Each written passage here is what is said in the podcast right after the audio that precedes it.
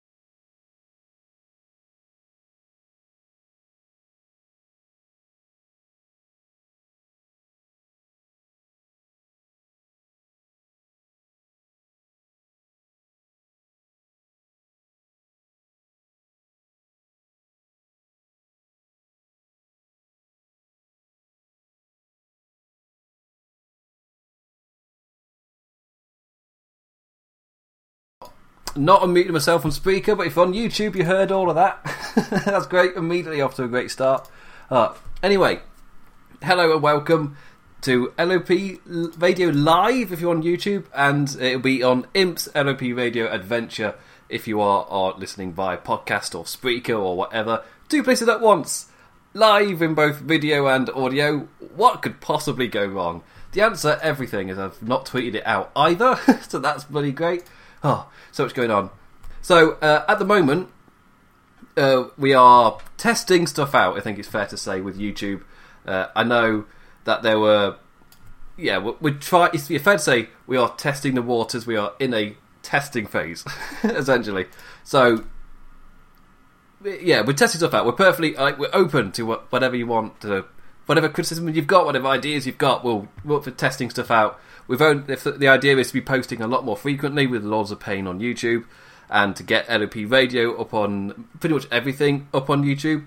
Uh, that is the plan, and we are also hoping to do like live streams after pay per views, and we've got AW After Dark, which I'll try and get up as quickly as possible. It's not as easy to get everything up live working. Like the simulcast, I've got no idea what the quality's like. I don't know what I sound like on YouTube. I could just test that. That would be weird. I'm going to hear myself in a second. I sound fine. That's thank God for that. there we go. That's good. Hopefully, I'm not cutting in and out. Do message in the chat if you are listening on YouTube, and I do cut out because again, testing the waters. This is brand new. I don't know anything. And at least the, the image has switched, so that's bloody great.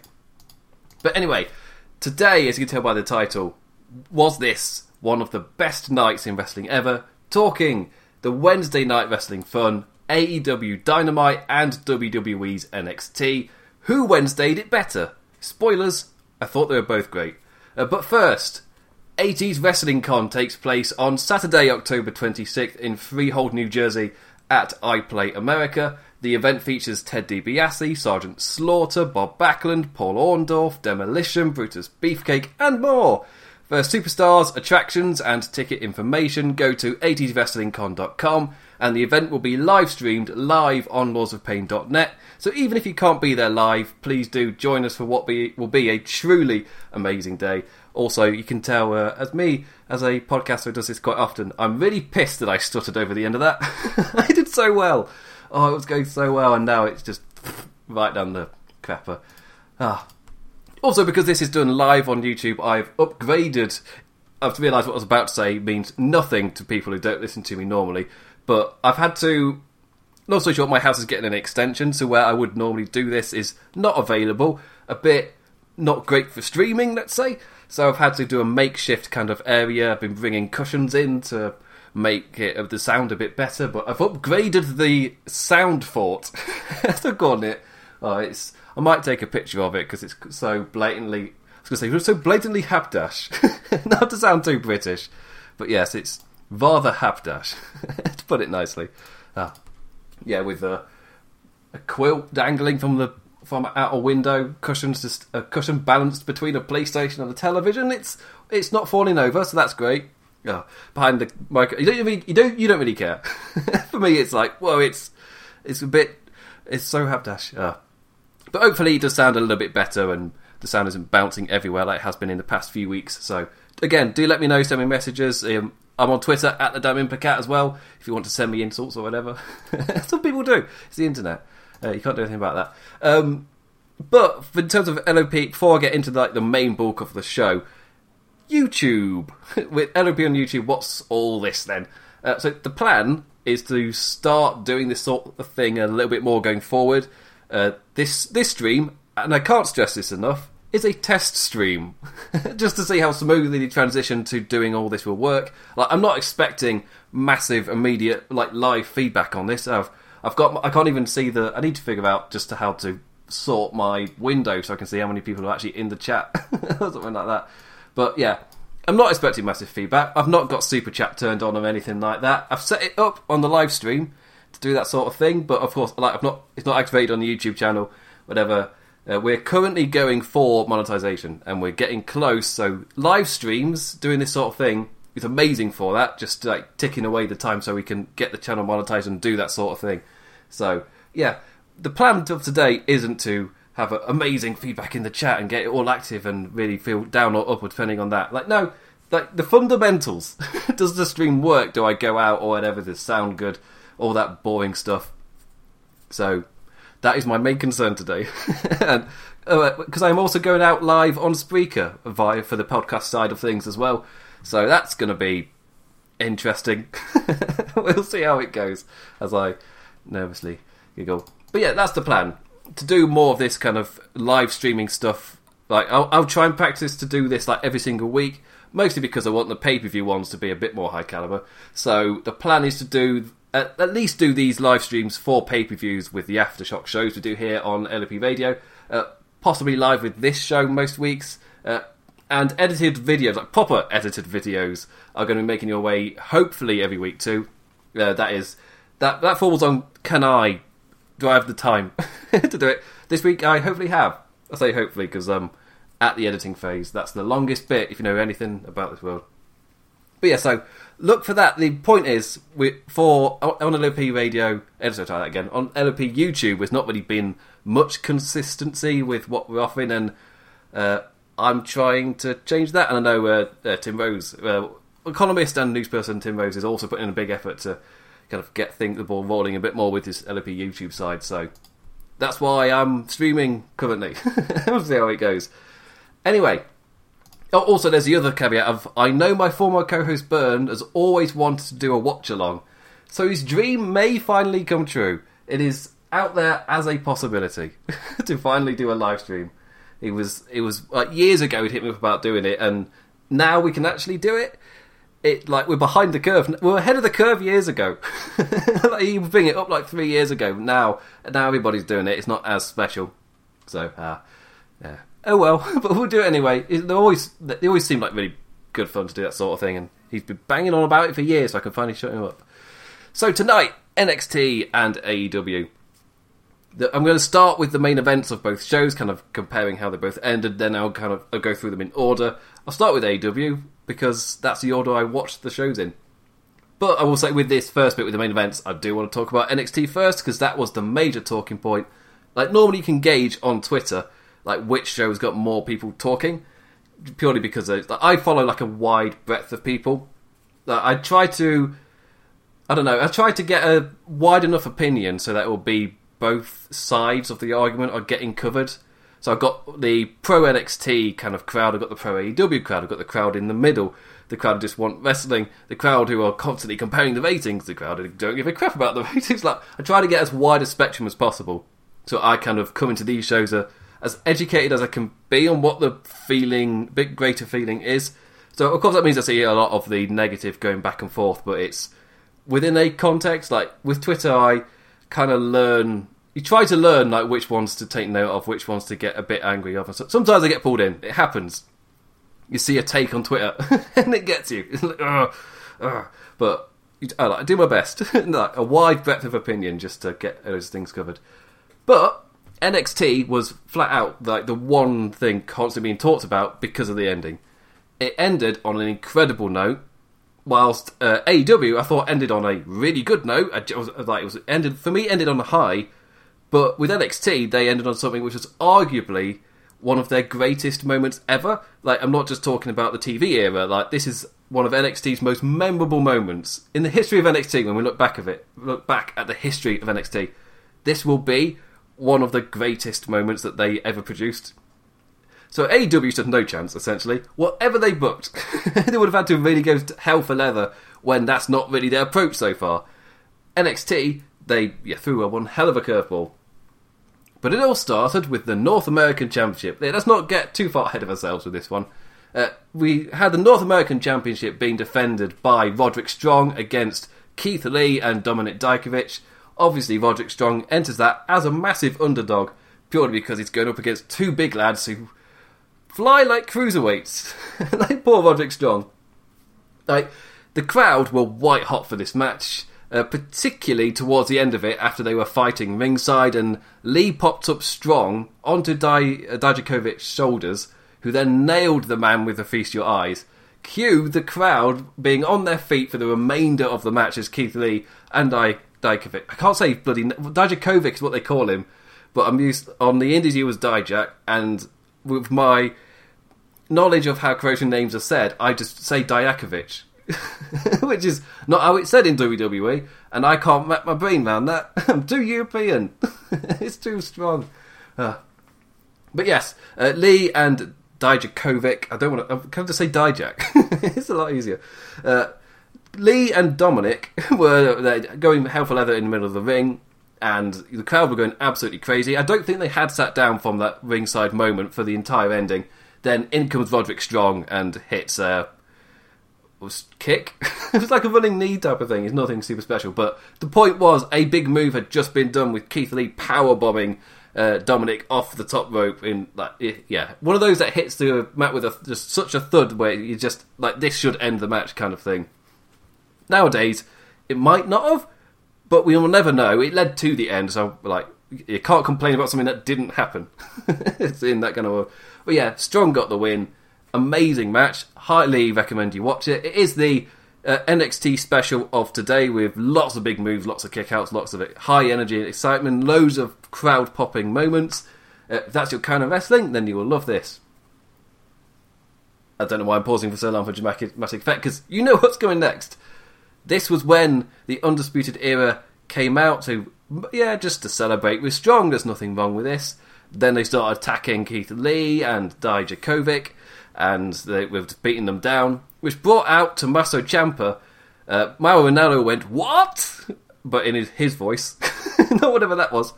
He comes out and he goes, he, he's, yeah, he's going crazy whilst, uh, I can't believe his name, Tommaso Ciampa comes out.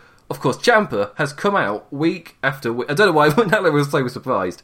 Uh, he's come out week after week and kind of just circled Adam Cole. He's not needed to say many words because we all know what he wants. His presentation since coming back, I've loved. He's got one thing on his mind, and that's he's direct with it. So him coming out and just staring down, holding a crutch to the Undisputed Era, like you know why he's there, which is why I was really surprised. it caught me off guard that Ranallo was so surprised. like really, really, Mauro, that caught you off guard. You weren't expecting that. Like really. ah. Anyway, so yeah, that happened. but that then brought out Gargano before Champ could do anything. The crowd are going crazy because, of course, this is the reformation of hashtag DIY. They dropped the hashtag, don't know why I said that. And uh, they're going crazy for that. So, oh yeah, DIY, even though they're men down, they're, they're DIY. They can go after Undisputed Era. It'll be an awesome thing. They may not win, but it'll be an awesome brawl. Which is when Finn Balor's music hits. Suddenly, four on three, you like the odds a little bit more. Uh, obviously, Balor had been hyped over this week, and last week he gave like, a really good promo, kind of teasing what was to come next. And the key phrase that he was using was that my past will be my future. We just all assumed he was talking about NXT. It was talk, surely he was just he said it after returning to NXT. Surely he just means he's returning to NXT, which will now be his home. Yet nothing untoward about that but we assumed wrong. Turns out he was talking about what he was like before NXT. And if you don't, well, it's one of those things where if you don't really know about what Finn Balor was like before he came to WWE, I don't really want to spoil it for anyone, purely because uh, that it might be a little bit different when it how it's portrayed in NXT. But like seeing him grow as a character, surely it's going to be a hell of a lot more rewarding if I kind of don't ex- go too much into what it was like in uh, like in New Japan as this ama- as the amazing heel as the leader of the Bullet Club.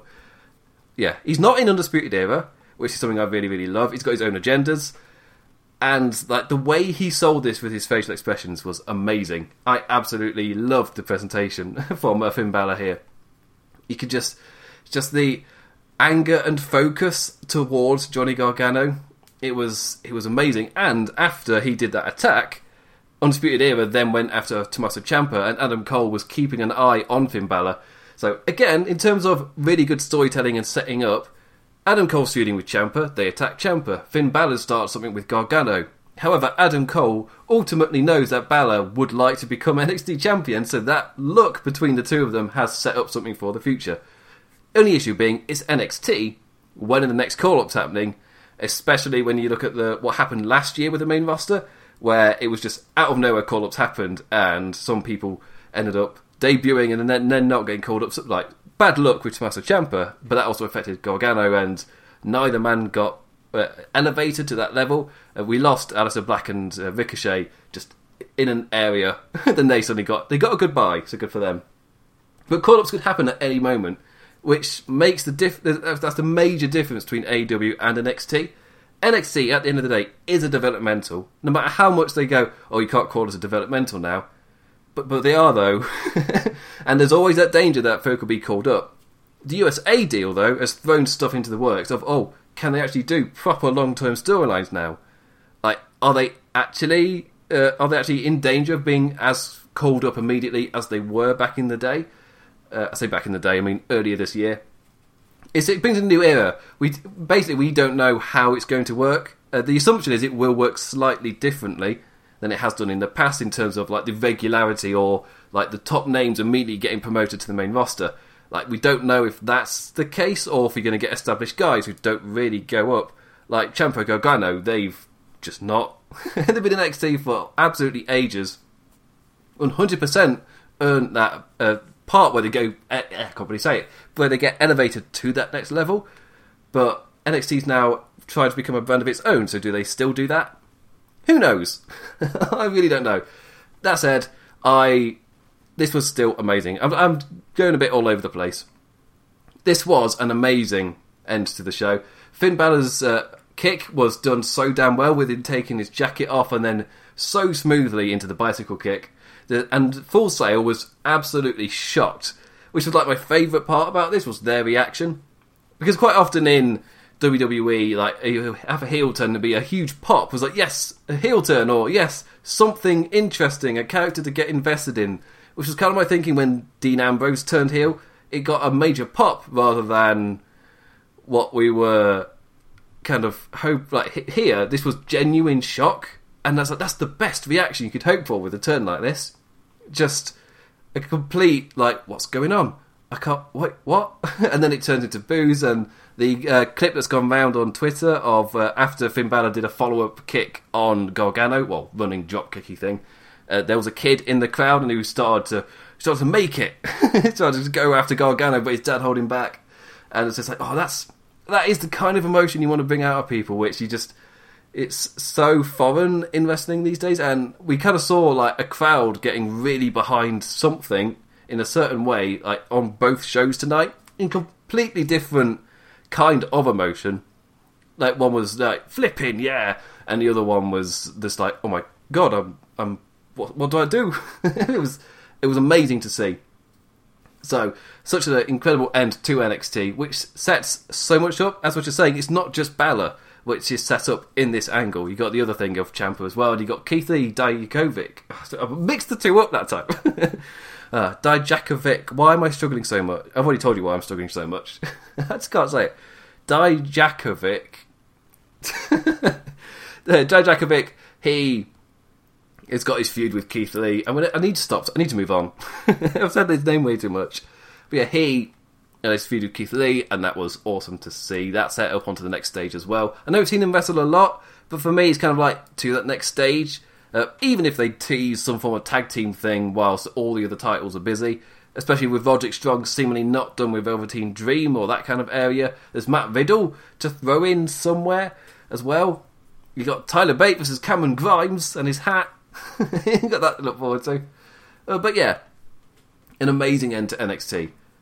Which then brings us to AEW and their main event, which, as I said earlier, ended on a really good high note where I'm really looking forward to watching next week. But it also was like it was nowhere near NXT. So in terms of like which show went off with the, you can tell by that's what I meant. By you can tell by the internet. Most people were talking about NXT because that was the angle that got the most people talking. But that doesn't mean AEW didn't end solidly. I also really enjoyed its ending. So in AW fashion, we ended with a fantastic main event: Jon Moxley versus Pac, which built up from last week. This was uh, Dynamite's first TV time remaining time limit draw. Uh, to put it simply, an amazing back and forth. Uh, in the end, Pac took too long going for the Black Arrow. I think it's called the Black Arrow. Uh, Moxley couldn't put him away as the bastard kept kicking out. I don't know if that will get us demonetised, but as I said earlier, it doesn't matter at this point. Ref calls for the bell, and we go off air with Moxley going crazy and attacking the referee whilst going, Time limit, draw my ass. don't, don't know why he's Southern now. But yeah, this was another amazing main event match. When I said, when I simplified it to amazing back and forth, it was one of those bits, at times it brawled, at times it was just in the ring constant counters it got to that point where at the time limit draw, both were so exhausted that they just couldn't hit their moves quick enough. Uh, Moxley did finally hit his was it the paradigm shift on uh, Pac, but it was just wasn't enough. He couldn't put him away, and that led to the, the time limit draw stuff and all that as well. So it ended on a very interesting note where I felt like me watching it at home. I was like, I enjoyed the hell out of that show. Absolutely flew by. And the main event for me was also very satisfying, and I was excited to see what will happen next week. Like coming off of this, like ending with Moxley attacking a referee after being pissed that his match with Pac ended in a time limit draw. It's like, yeah, I love that. That was great. It, it kept made both men feel like awesome competitors, and it set something up for the pay per view. Because again, that's the point of television to not give everything away and get you excited to see this kind of match on pay per view. Like, yeah, look, it was for me. This was the it's the kind of thing that has been vacant from wrestling for so long that I can't really. I won't really find it too crazy if people find found it a little bit like a bit down of a way to end, just because we don't see this thing very often anymore. It used to be extremely prevalent like 20, uh, 20 30 years ago, but nowadays you don't see booking like this. Hence why I loved it. it was, it was nice to see this sort of thing and why it was used as well. So, an amazing ending. Uh, also, after this happened, so if you were watching live on TNT, you didn't get to see this. If you're watching on FITE, like a lot of us over in the UK would have been, especially someone like me who where I've got a deadline to watch this stuff. if it's lo- uploaded at 7 p.m., that's cutting it close, so I don't take the risk. But uh, we got an amazing uh, sequence where we set up matches for the future as well, with Hangman Page coming up, challenging Pac with Kenny Omega, Jon Moxley. As like, yeah, they to end the kind of brawling kind of nature where the show went off in. They then had they then used it to set up angles for the like next week. I was like, yes, this is great. Full gear is right around the corner. They're directing towards that a little bit more. It's like, yes, great to see. Genuinely an amazingly enjoyable show it's just that NXT ended on a massive point that will get people talking, rather than AW's, I guess, biggest questioning point will be what did you think about the time limit draw? Where personally, I don't know what any of you thought about the time limit draw. Like those of you listening on YouTube can comment down below, but the yeah the general feeling for me is I am fine with it. We just don't see it very often, so we're not used to it. And it's that's like with a lot of AW. I don't know if it just feels a little bit off because I'm just not used to it, or if like this is a thing that used to work but nowadays does it. We'll wait and see. These are bit? Yeah.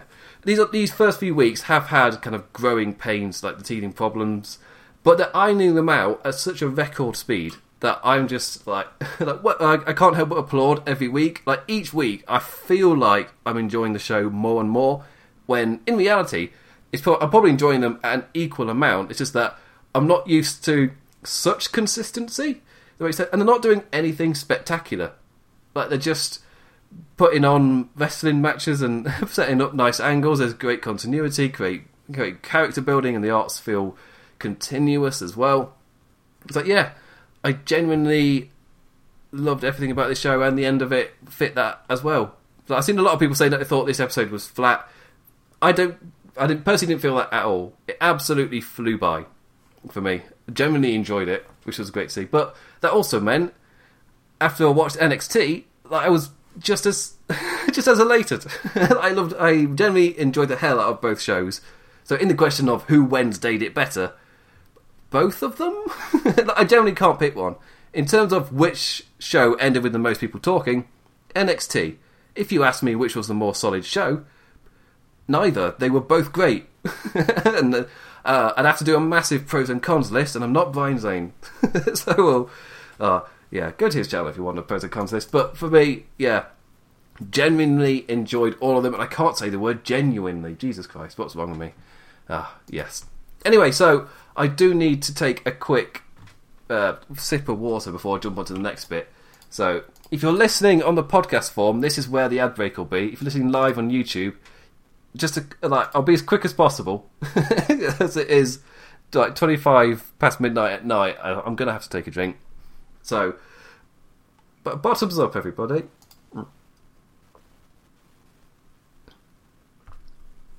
Back as quickly as possible, just to get the drink down me. Oh, oh, I'm not clearing my throat or anything. Well done, me. Anyway, so now I'm going to go down the kind of pay per view, what happened on AEW and NXT. As I said earlier, I generally enjoyed both shows to an awesome degree. Um, if you hear my mouse clicking about, it's because I'm just checking everything. I've got so, much, so many windows open just to get this working. So first, AEW. Uh, this was the order. I watched AEW first, then NXT. That's kind of the way it's happened for me. God, that rhymes. but with the two promotions, like NXT is the one I'm struggling to fit in the most.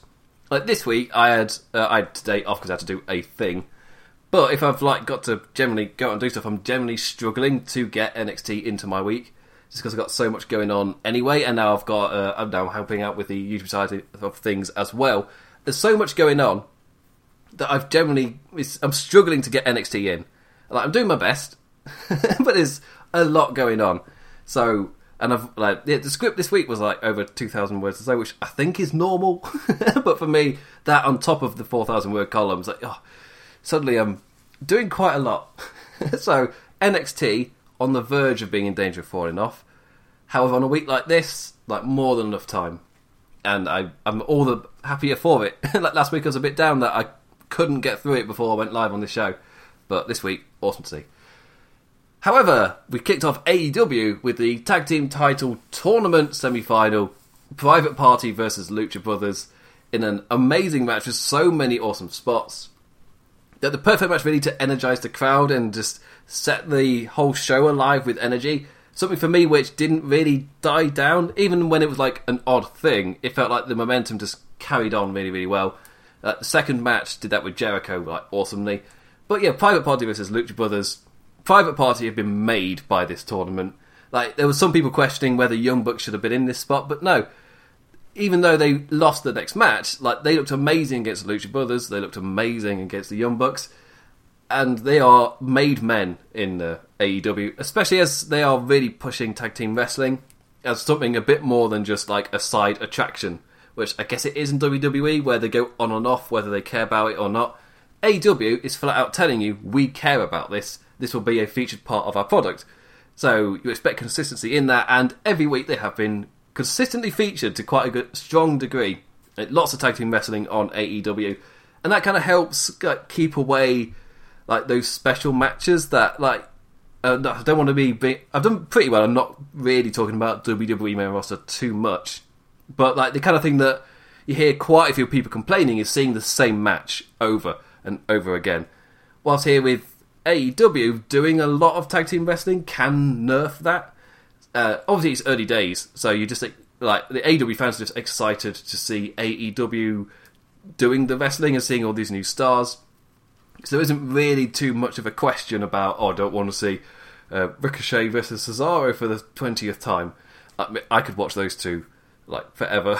I've been watching them wrestle each other since their indie days. I have been watching them wrestle each other for years. like WWE was not the first time, and I can't wait to see them again. I love those two together.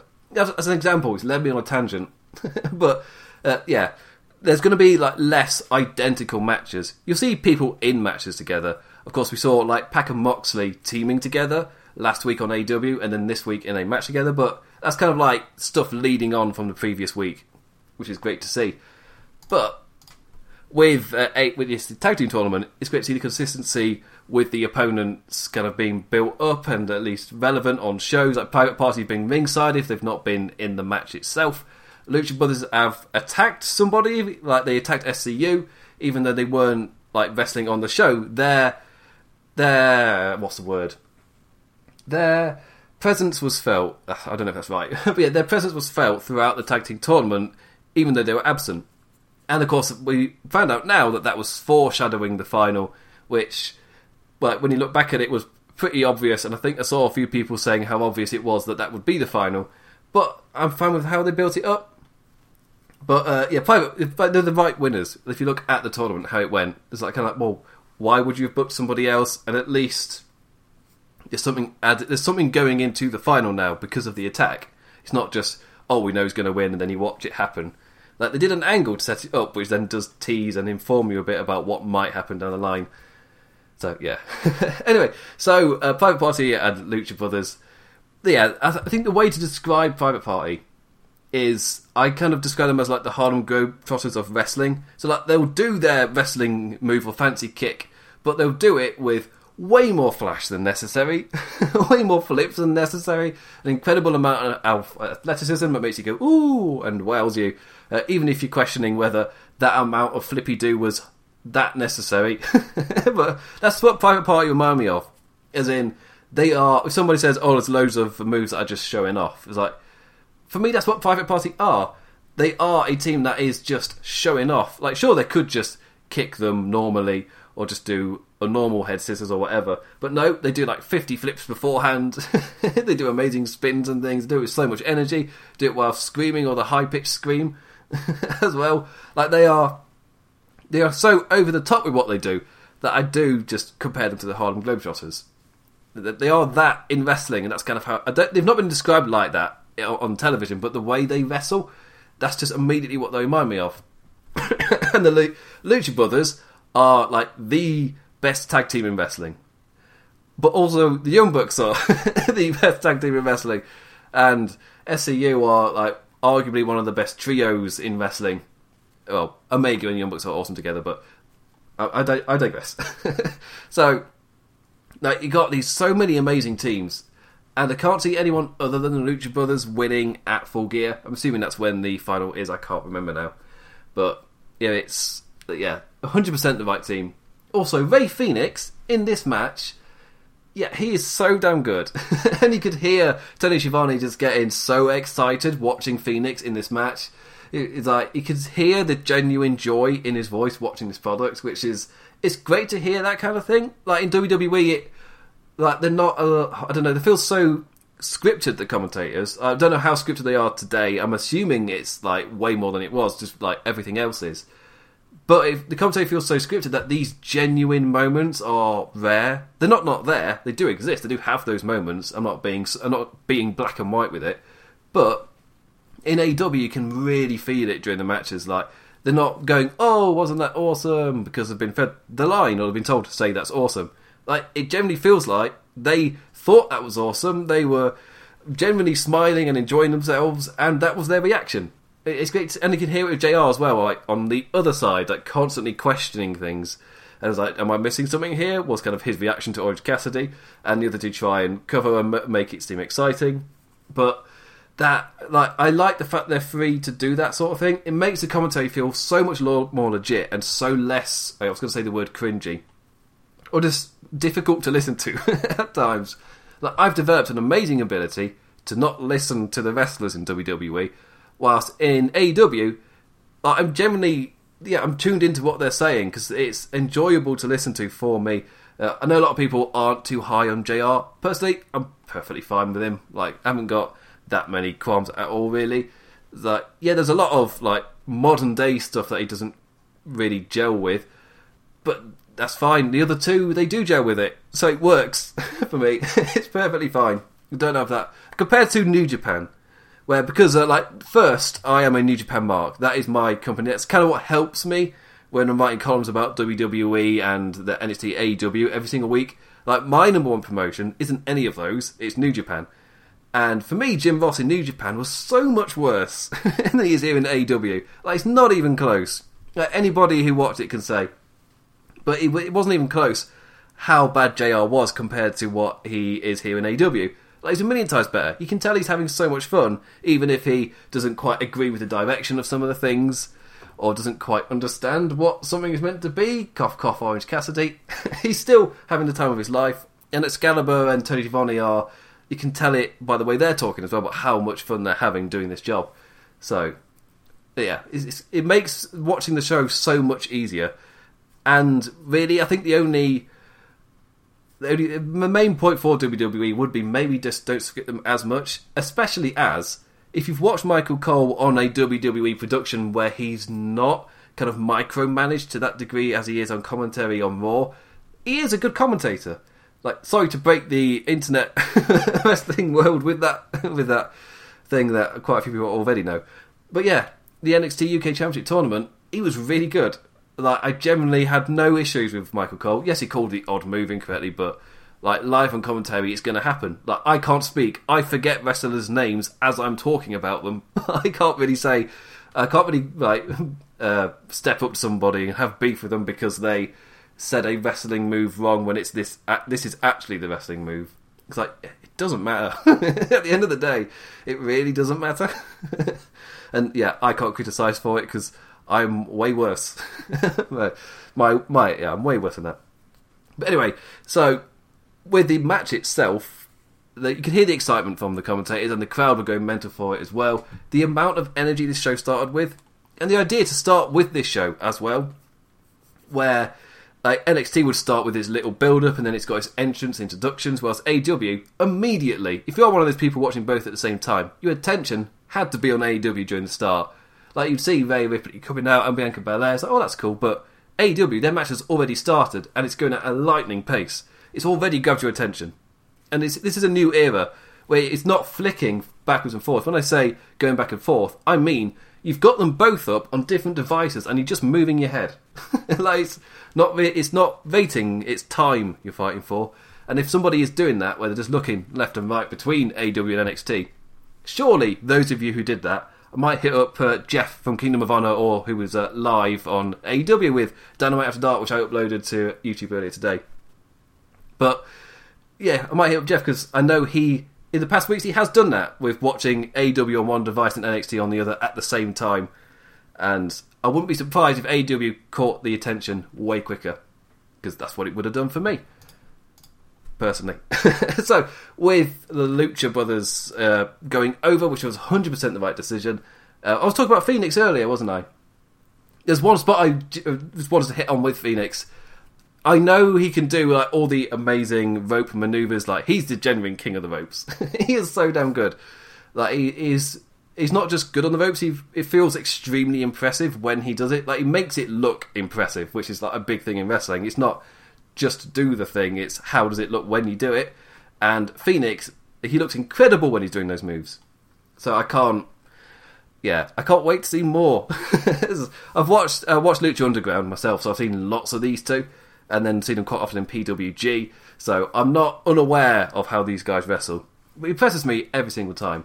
The thing that really impressed me from him, however, was when he hit a gory bomb and a leg drop on at the same time, taking out both of the private party members. it was like, oh, that was so good. And the ending, which I thought was just amazing. it's an awesome sequence where they hit their finisher, whatever it's called, the uh, Hurricanrana off the top rope into a, a cutter. I can't remember what it's called. It's it's a drink, gin and tonic, something like that, something in gin. So they hit that, and uh, but they do it on the wrong man. They hit it on Phoenix, and then one of them's calling for them to go to the pin. It's like, no, he's not the legal man. So they go over to Phoenix, and they go to do the same move. However, instead of the cutter being successfully hit, when Pentagon lands, he lands on his feet and then flips over with a Canadian destroyer. It's like that was amazing, like well done. it's uh, just completely swung momentum in an instant. Uh, in the end, that, that kind of then led to the ending sequence with the Lucha Brothers picking up the win and advancing to the finals. But yeah, what an amazing match! so damn good. Then we got Wardlow's coming to AEW big the beef is coming, lads. the big beefy Wardlow is coming to AEW.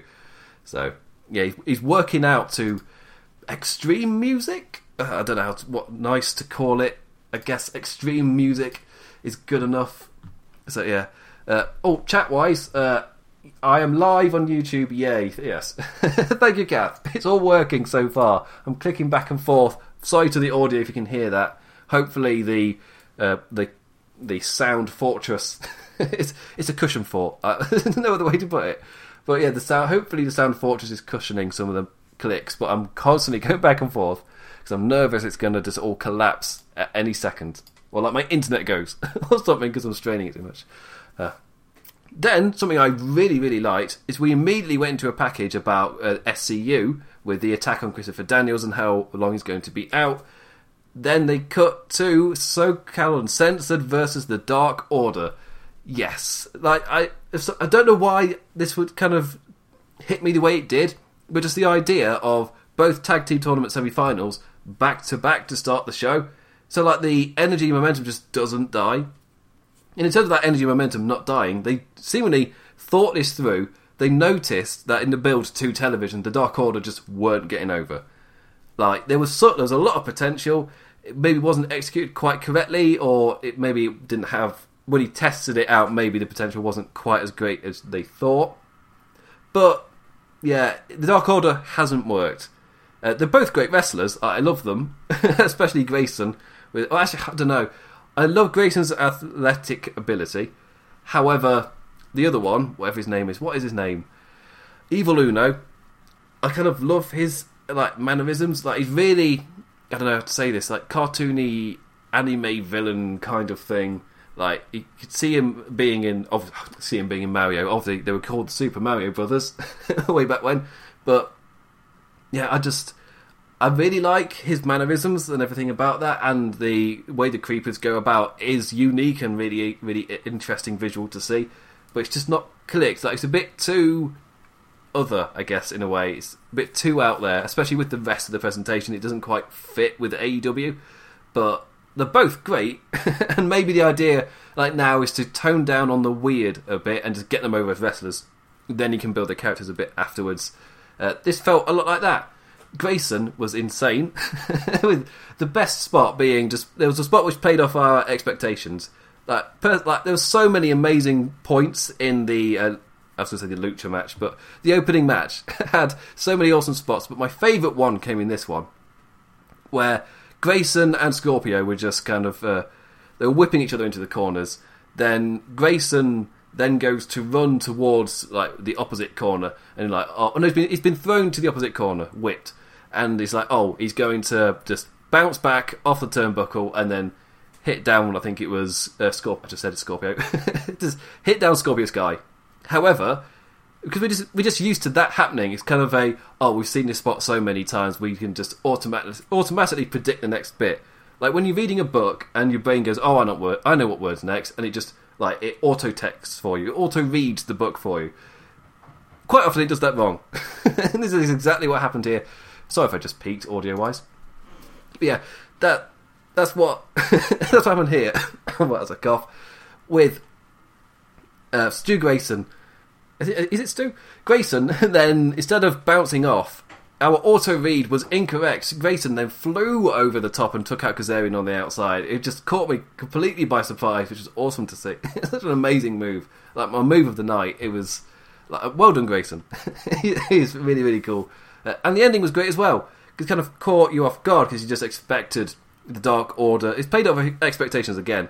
Because we're used to, if a act is kind of portrayed like the Dark Order has been and then put across like it. They've got a plan for them.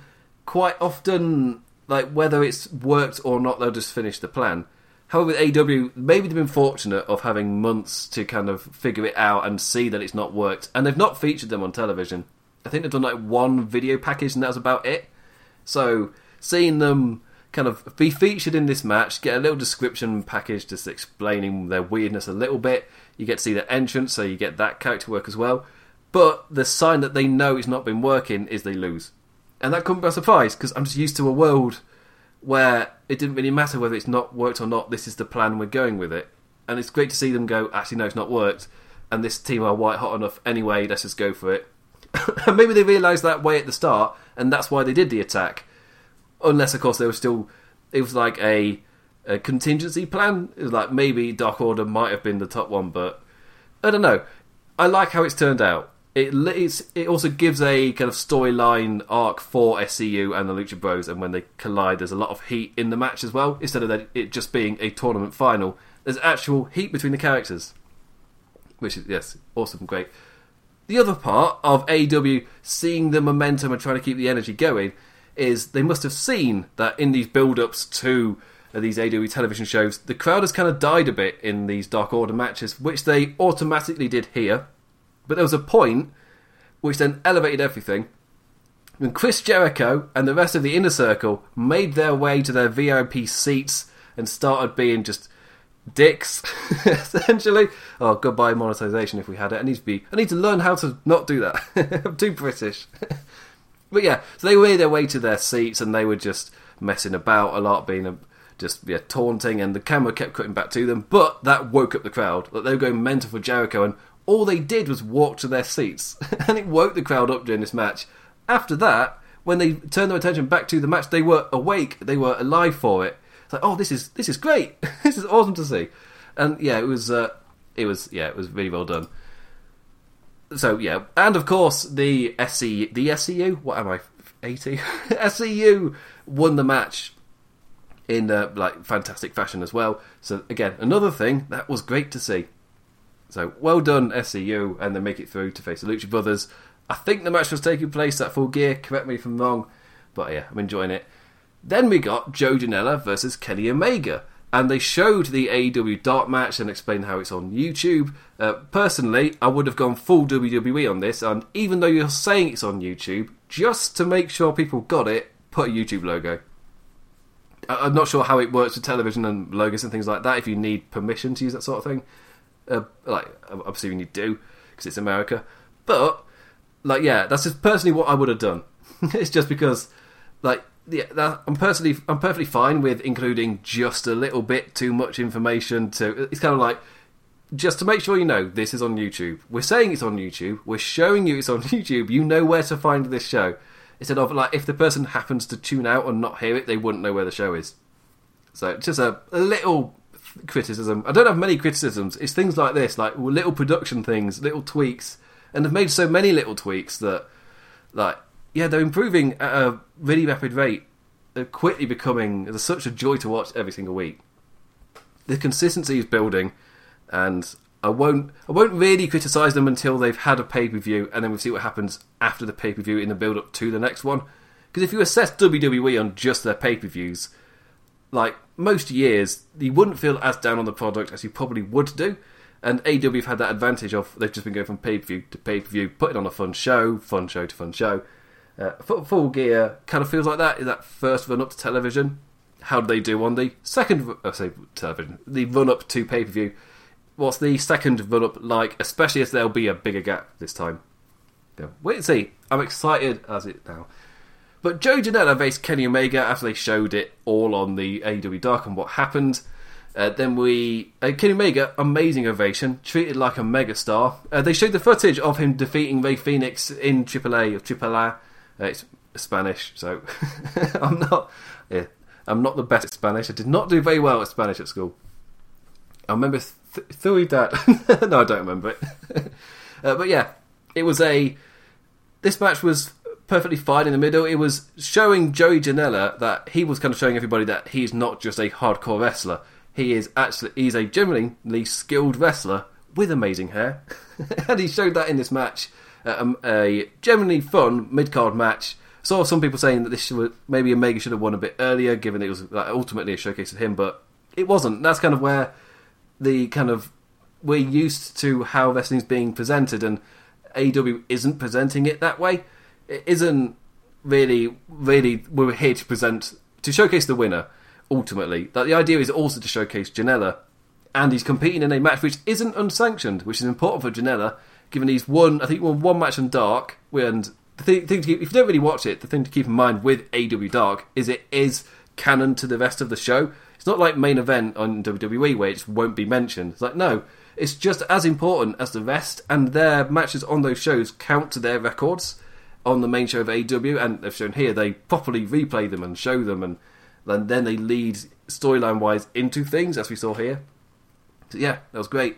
Ultimately, though, Joe Janela was his own downfall as he went hell for leather and tried to do a swanton.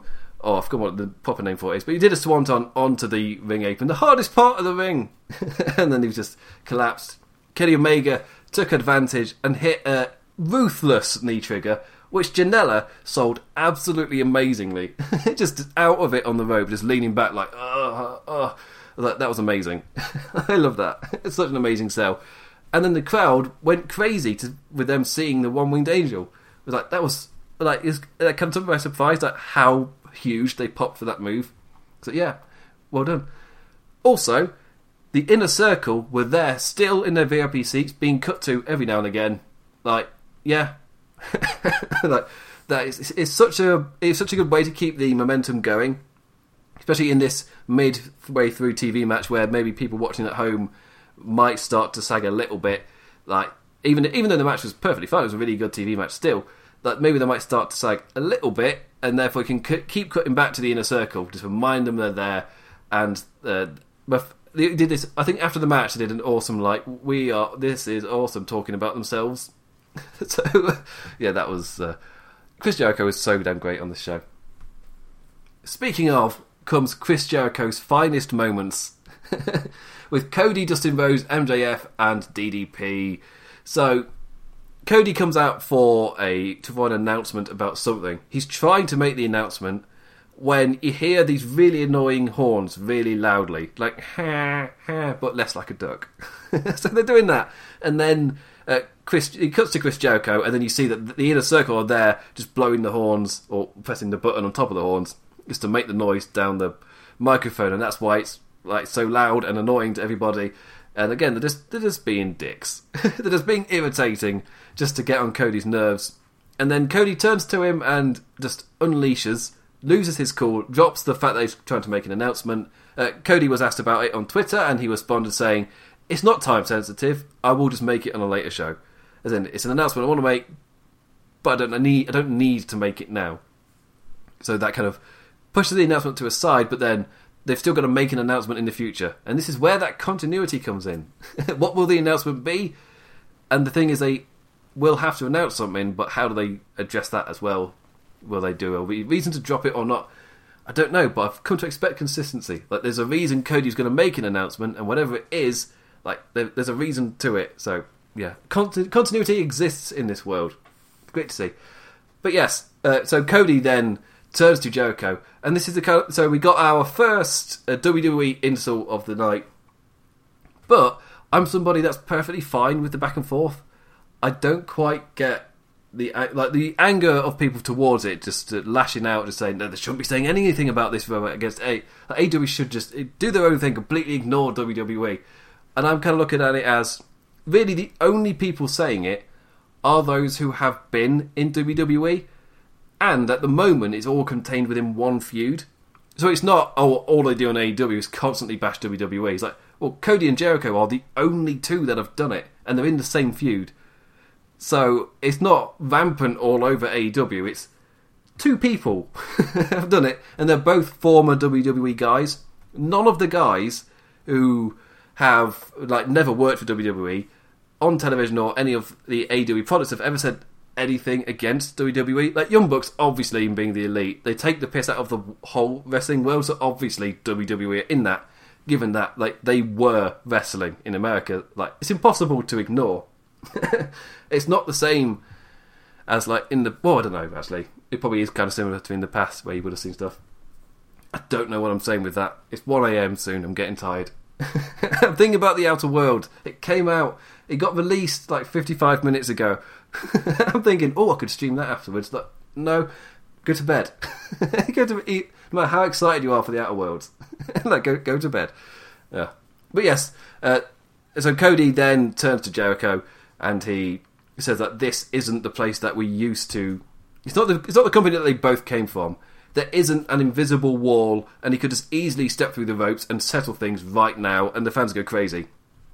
Obviously, tell Jericho tells him to just shut up, as and then points out that Cody is by himself, as Cody's like by the barricade about to climb over. It's like, what are you going to do? By yourself? You can't take on all four of us.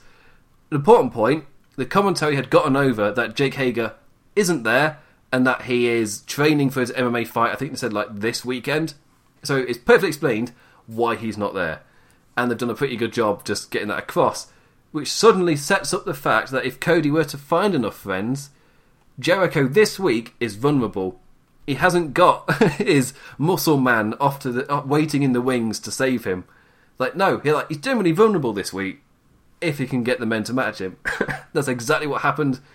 Like out came who bloody came out? I'm an idiot. Why am I forgetting this? Dustin, his brother. Jesus, his brother came out. Dustin Rhodes, and they're like, "All right, Cody, Dustin. Surely it's the Young Bucks. Surely the Young Bucks are coming out next." No, MJF's music hits, and I kind of like, "Oh, this the continuity with Cody, where MJF sided with Cody to attack the inner circle before. He's with him again. That's great to see. like, yes, it's not just oh, it's the elite together. Like, no, the the wider world. MJF saved Cody, best friend. Of course, he would come to help Cody in this moment. Then the fourth man is DDP. The continuity with DDP. He was one of the talking heads talking about Cody as like somebody who really, really knows him about Cody, what happens to him when he's in this kind of mindset going into championship match. Like DDP talking like somebody who's really close to Cody. Also bringing in like the fact that at these championship matches at All In and I think All Out, especially All In, like DDP was in his kind of team with him for that match. So it isn't just legend pop for no reason. That there is building to it as well. So yeah, it made sense that DDP was there because they yeah he's not someone random. Even though he got a great pop, and I wasn't expecting it at all. Personally, that's why he got a pop out on me. So, oh, I wasn't expecting him at all, but it, it makes sense. he has. They have shown him to have a relationship with Cody. He's not out of nowhere. And then those four go up the stairs and they go to the VIP section to attack the inner circle. And the inner circle just run away and hide behind a door with a big glass window. And he's just, Jericho's just laughing. oh, I completely forgot when MJF came out. An amazing joke from Chris Jericho. He's like, what do you think I'm scared of a scarf? What what idiot wears a scarf? No one wears a scarf. it's like who wears a scarf? that was that was brilliant. but uh, yeah, so they go up to the VIP section and he hides behind the door with the glass window. They're like, "What are you going to do?" Kind of just taunting, kind of thing. Uh, then MJF takes off his scarf, gives it to Cody, wraps it around his hand, and then smashes the window. And this wasn't just some like, oh, wouldn't it be cool if he smashed the window? So he just used the scarf. It's like no, it adds to it. Like it's. he did the joke with Jericho, which is hinting back at his past. When did that? When did that angle happen? with Kevin Owens three years ago. So he's making a joke about something that happened three years ago. Then he takes the piss out of MJF's scarf, and that very same scarf is then used to smash the window. Like it's little details like this about why I like AEW so much, and it's just the cons- the constant uh, kind of fact that they do do these kind of little things. Like they don't just do a thing and there wasn't any build to it. It's like no, when he used the scarf to smash the window, that had been set up. And quite often you might see someone who respond to this saying, "Oh, that's predictable." It's like, well, no, that that's foreshadowing. they hinted at a thing, and that means you can read the situation and put it together. That it kind of means like when you're watching a wrestling match and you kind of you read the emotions of the wrestlers, you don't need the story to be explained to you that heavily. And in AEW, they've decided that you will see the story unfold when you're watching the match. The wrestlers can talk about the competition part of the match without having to constantly talk about the story. Uh, it's a completely different philosophy, and of course that makes the product like more and more different the more you kind of diverse it. So, yeah. yes, this led to an amazing fight with uh, Rhodes uh, attacking the inner, inner circle and then feud, uh, feuding into the outside bit. I think there was some form of it was like an ice cream truck thing, not truck, like stall. And uh, apparently, uh, I read somewhere that whatever that stall was, AEW have signed like a deal with them to do something. so yeah. Oh, as I'm talking about deals with AEW, Rick and Morty are going to be on next week's show. Don't ask me how that's going to happen, but it's happening. Rick and Morty are elite. That's interesting. uh, obviously, WWE can't do anything with them because they're they're not PG. so that's pretty cool to see. But yes, so they did, went to the amazing ball, and the cops come along after like beating up the inner circle. They run away, and Jericho just starts taunting.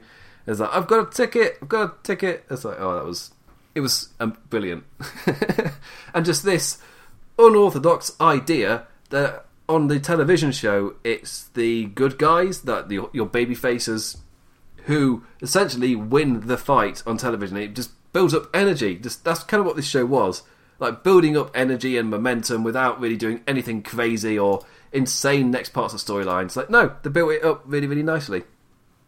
That's just what this was, just building up to full gear, nice and steadily. Nothing insane, no extreme. Like NXT had a moment would go down in their history. AEW have just had cons- uh, constancy, cons- no consistency. That's it. It's late. I'm allowed to muck up. Yeah, their consistency and this added to that. The build to Jericho and Cody, yeah, going damn well. Full gears coming pretty fast.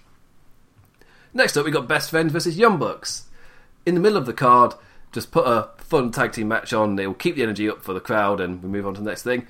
Like, it wasn't really that much to say about this. This was the first, t- really, the big test of this segment was Orange Cassidy, where we, for the first time on AW television, we got to see Orange Cassidy do his um, move set, I guess.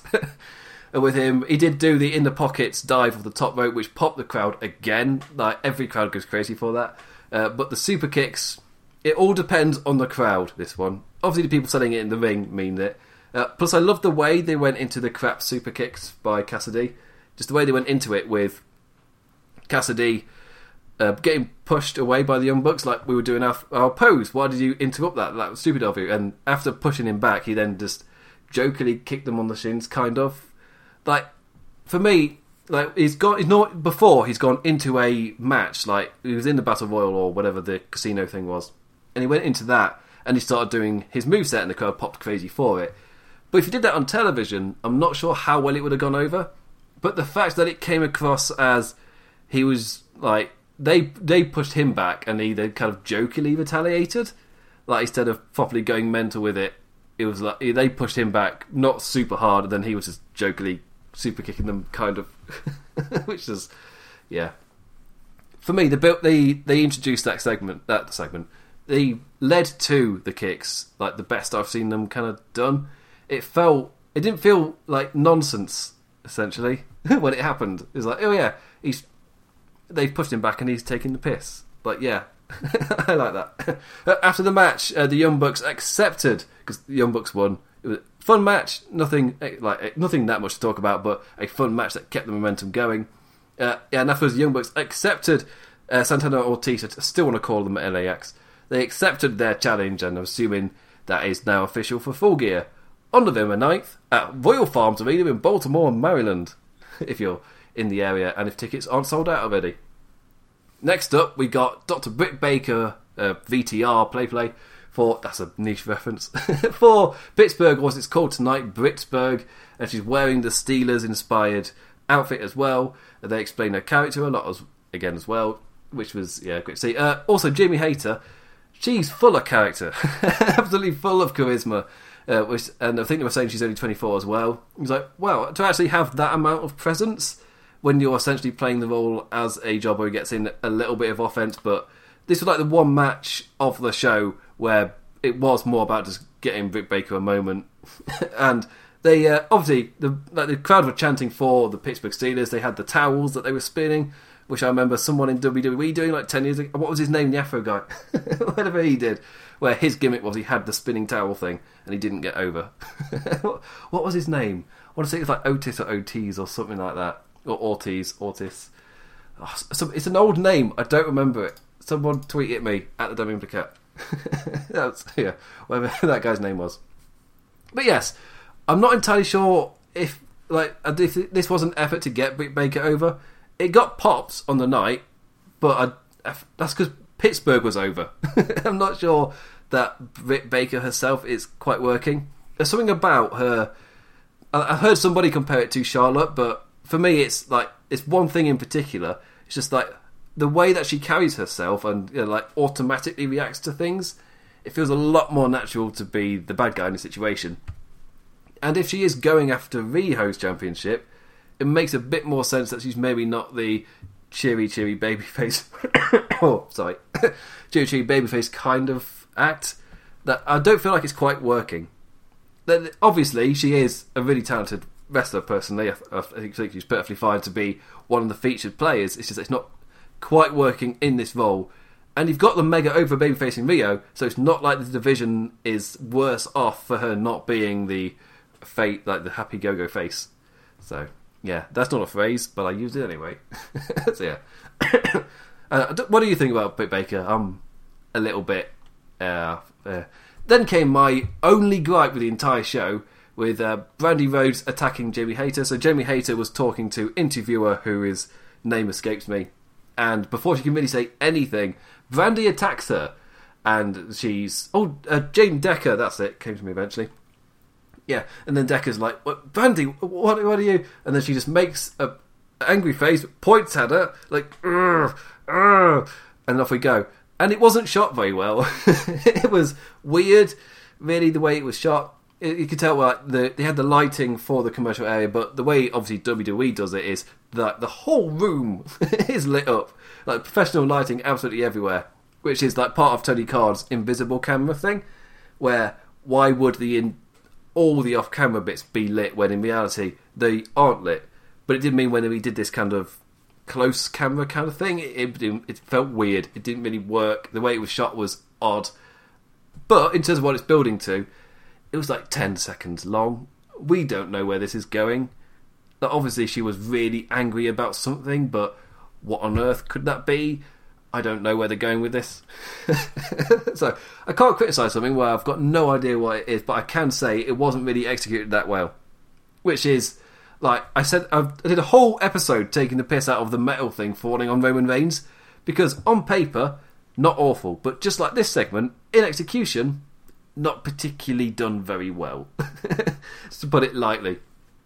So this could be some similar thing where, like the first segment, the way it was shot and actually executed could have been better, if we're being nice about it. But the actual storyline going forward could be fine. He could find his feet. Like Rowan got over. Like for me, an angle can't be bad if Erick Rowan gets over.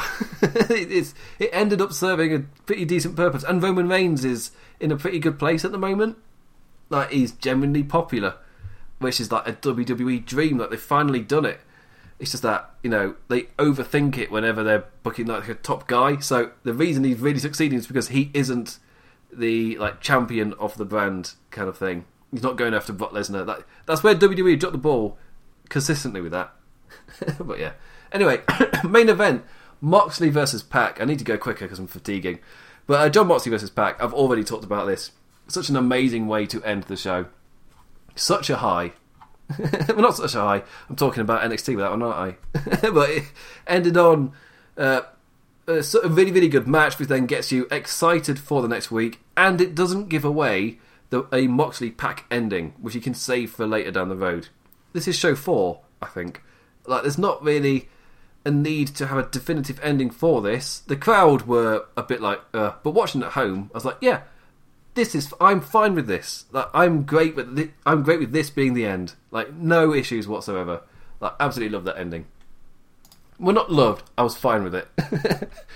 it yeah, yeah. I don't really know how to say that anymore. anyway, then we got NXT. Well, for me, I got NXT second, but yeah. What what order you do watch it in? Because obviously, for me, it kind of gives a kind of signifier about which show has grabbed you. And I know, looking at my feed, it's like all over the place. Like, got AW, you got NXT, and as I said, with Jeff, who's mental, he got AW and NXT at the same time. But for me, it's AW. That's the one I'm watching immediately. I've got the slight difference that I am pumping out a 4,000 word column as I'm watching it, so I'm pausing and writing about it. Because I'm English, I'm not watching live, I'm watching on FITE TV in the morning. Even though on like a show when when the the FITE TV thing was announced, I said I'm not watching that. Guess what? so turns out it's more convenient for me to do that. So yay, another streaming service subscribes to. uh, but yes, on NXT we did get a. It was an interesting opening, personally. We got Bianca, uh, Banker Belair. oh, yeah, she can work with IRS. No, uh, Bianca Belair versus Rhea Ripley, and Rhea Ripley uh, getting a nod, I guess. So, yeah, but it was a decent opener. I think the only issue is that if you're, it was nowhere like AW happened with such a. It started with such a hot match. Well, this uh, opened with a pretty good match. Or no, it was better than pretty good. Like these two are like the women's division in NXT is solid. Like if if my one my one big gripe with AW was like the women's stuff. Like uh, there's news coming out today that Tessa Blanchard's contract might be up with Impact. Like in terms of where will Tessa Blanchard feel like the biggest deal, it's probably WWE. Where should where where where, where will she have the most classics? Probably WWE. Which show needs her more? It's AW. Like they their women's roster is the one aspect that's not quite. It doesn't quite feel it has the depth as every other one yet. That said, I have a bit of forgiveness because AEW is still like they're still uh, finding the groundwork for their entire show. It's like WWE; they've had that groundwork for years, and when they got extra time, like halfway through them having five hours every single week, they finally decided, oh, let's feature the women a bit, and it worked wonders. of course, NXT showed you how you can do it in like one hour, so yeah, maybe my that doesn't mean anything.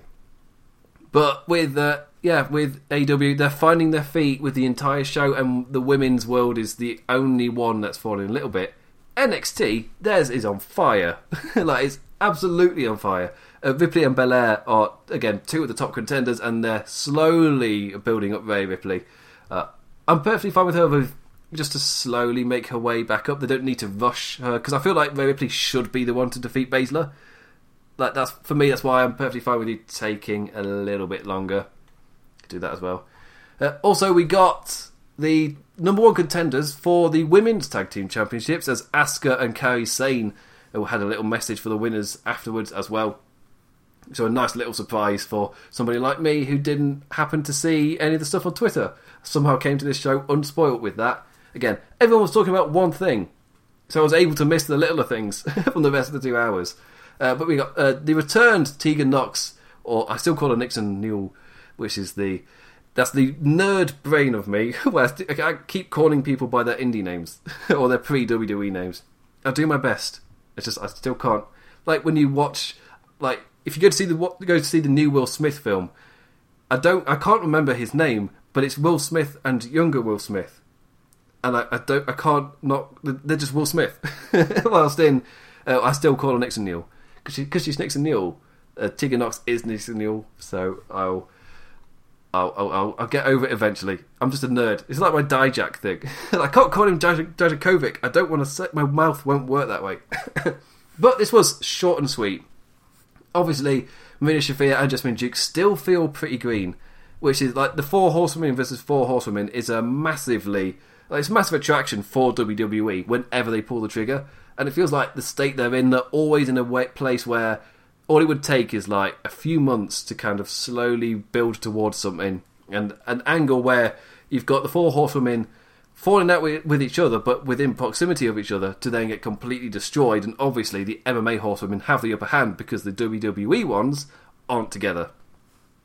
And yes, the issue is Marina Shafir and Jessamyn Duke are still a bit green, and they've not caught onto it at the speed Shayna Baszler did. And they're, obviously, they're improving over time, but how much time we don't know. Luckily, Ronda Rousey nearly snapped her finger off filming a show, so she's not returning that soon. So they've got the time to learn, which is what NXT's for. Like there was a show like a few years ago where somebody shout chanted like "You can't wrestle" during an NXT match. I'm just like, you went to developmental and then chanted that you can't wrestle as a developmental match. That's what developmental's for. so I've, I've, always found that chant really weird in NXT. Obviously, we've not heard it on USA because it's kind of up to the standard. But yeah. Speaking of upping standards, Uh, we got Breezango and surprise mystery guest versus the Forgotten Sons. Uh, Breezango, I love the fact they're coming out every single week and it's just a completely different entrance.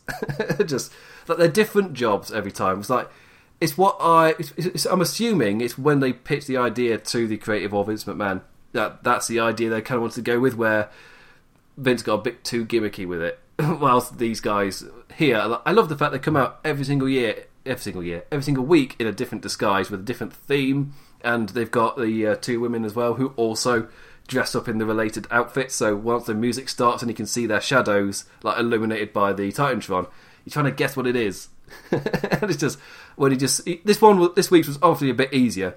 We got the lights that they use at the airport, and like oh, they're going to be pilots, and then they come out, and it's just yes, yes, it's it's brilliant. a full oh, what's the film called? Full Top Gun and everything. Uh, obviously, uh, what's the face? Uh, Beth Phoenix had her lines and uh, banter, I'll call it, but it felt like scripted. This is the difference between AEW's commentary and the way WWE works, because obviously they're training NXT for main roster. That's how it's worked in the past, anyway. But it's still it's scripted banter, and over in Europe we've got something called the Eurovision Song Contest. We know all about scripted banter. it's um, yeah, YouTube. Any like opening host talking bit from Euro- any of the Eurovisions, you'll see exactly what we're talking about. it's, you can just watch it afterwards, awkwardly go, scripted banter. Hey. So, yeah. So that's what, yeah. It wasn't necessarily bad material, but scripted banter between people who aren't necessarily great actors. like, you did your best, Nigel. You did your best, Beth. It wasn't good. it's not necessarily your fault it's just the, the way it was. Yeah. Anyway, so uh, Breezango ended up winning because their pick was Isaiah Swerve Scott, who got an amazing reaction, and he felt like such a big deal that he's been having the uh, NXT, well, the North American Championship match where he came in and had a decent match against Roderick Strong, and he's had the matches on 205 Live, but he felt like a massive deal here, and it was quite interesting that he came in and he won the match and it just put him over really, really well. And of course, Breezango got to have fun and gyrate. So, hooray! Pelvises. Is that allowed on YouTube? I don't know. I've got to cut my swearing and my, I guess, innuendos and whatever. Ah. Also, note from uh, note from uh, J. Cool's uh, column on NXT, uh, which is upon uh, Lords of Pain, very close to NXT going up every single week, and yeah, and the crowd were chanting "Mamma Mia" during the main event, and Ranallo just then just in commentary went, "Call your mother and tell her to turn on NXT." I just thought that it caught me off guard. Like, it wasn't an amazing line, but it, it caught me off guard. It made me laugh. so, hey. Uh, also, as a final point, uh, Matt Riddle had a match against Cameron Grimes. Uh, before the match, they showed us Tyler Bate as at ringside. Hey, hey, Tyler. But they did that. Uh, they did, yeah, they did that before the match, and it's kind of like, oh, he's there. Will something happen? I was assuming maybe Pete Dunne might be there because they showed him earlier. Yeah, because I hadn't seen anything announced, so I didn't know what was coming up on the show. But uh, Matt Riddle came out to face Cameron Grimes in his hat. Uh, the hat did not have enough power, as uh, Matt Riddle, the, the, power of Bro far outweighs the power of Cameron Grimes' hat. That's the that's the power hierarchy we just witnessed with this. But uh, Matt Riddle, the ending sequence was awesome. The crowd were popping crazy for this entire match. But as in, like, also this was like the middle of the show kind of match as well.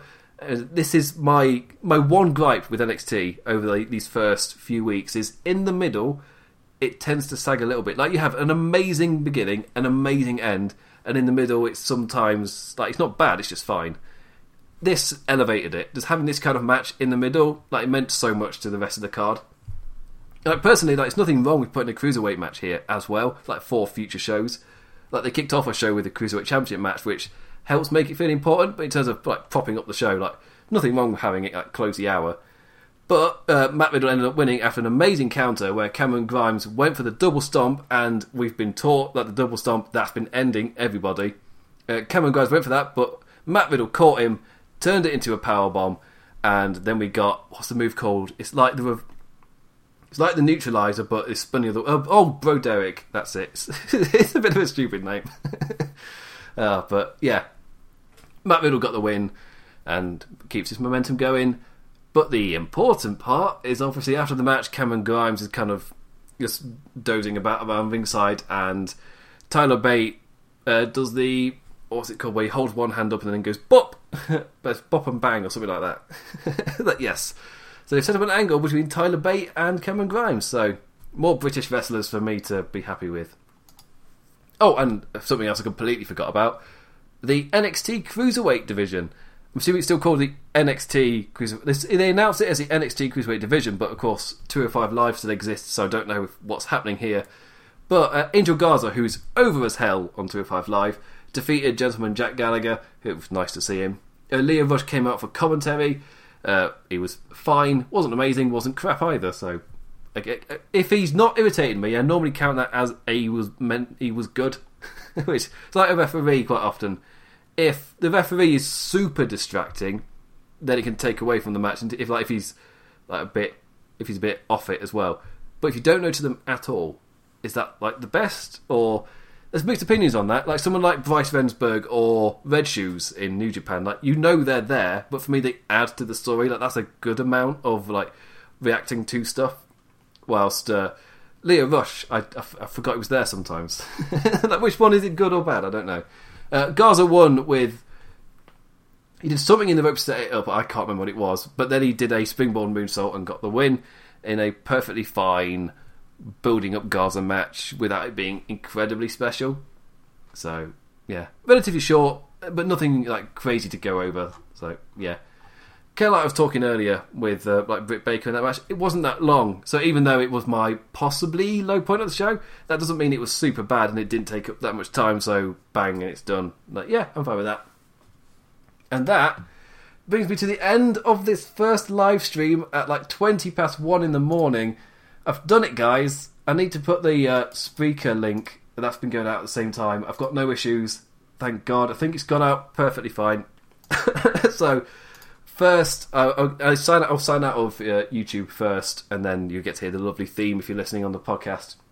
But thank you to everybody who's tuned in to this version on YouTube, or if you've listened all the way through on the, the YouTube video podcast, it's a bit easy plug it on and just do stuff. So, thank you for just listening all the way through. Yeah, here on NLP Radio and now on YouTube, we're going to be having a lot more content, as I said at the start of the show. But on NLP Radio, please do check out all of our other shows. As I said earlier, live after AEW, we've got our AEW post show Dynamite After Dark with Gemma and Jeff, which will be in podcast live immediately following Dynamite. On YouTube, I'll try and upload it as quickly as I can. Obviously, time zone difference gives a little bit of leeway there.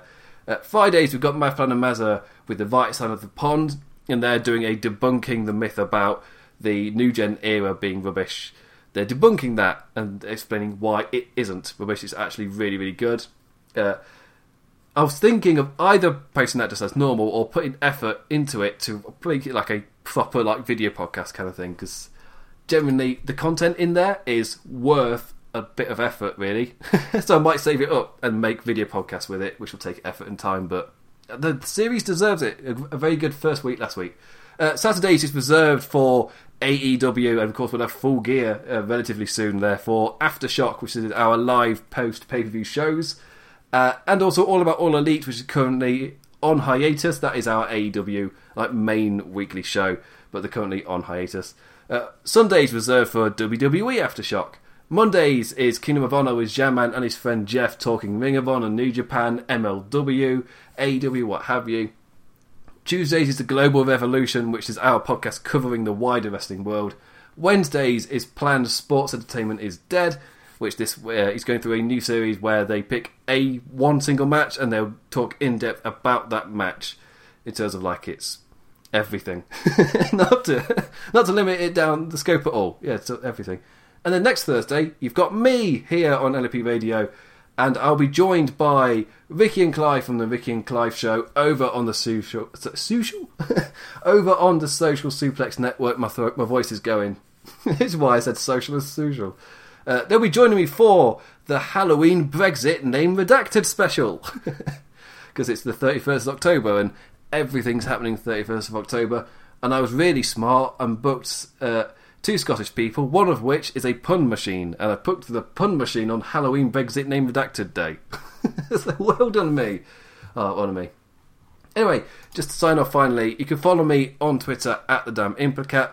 Please do stick around to all the other LOP radio shows that's listed and for the content here on LOP radio, LOP radio, LOP YouTube. I've got so much stuff to plug. With that, I bid you adieu. Adios.